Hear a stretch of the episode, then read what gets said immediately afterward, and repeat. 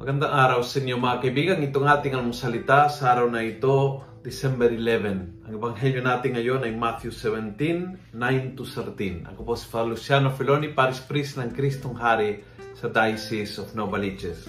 Sabi ng ebanghelyo, And they came down the mountain, Jesus commanded them not to tell anyone what they had seen until the Son of Man be raised from the dead. Beautiful learning kasi minsan may mga bagay na hindi mo maiintindihan ngayon. Maintindihan mo balang araw.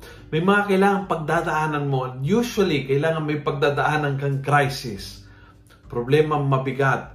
Matinding pagsubok. Tulad nila, kailangan dumaan sa paghuli, pagtorture, pagkamatay, paglibing, at muling nabuhay ni Jesus, sakalang mauunawaan.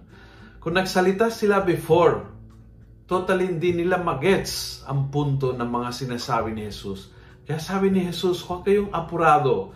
Huwag karaka-raka magsalita at magsabi, ito ay malas, ito ay parusa, ito ay... Uh, huwag agad-agad ma-interpret ang nangyari sa iyong buhay.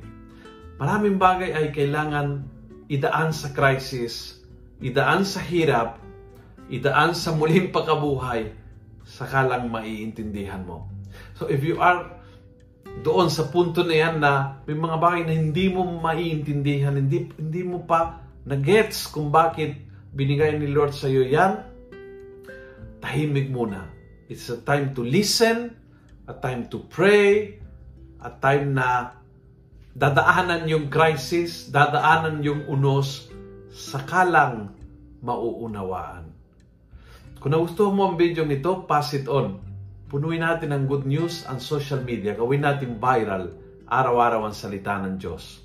God bless.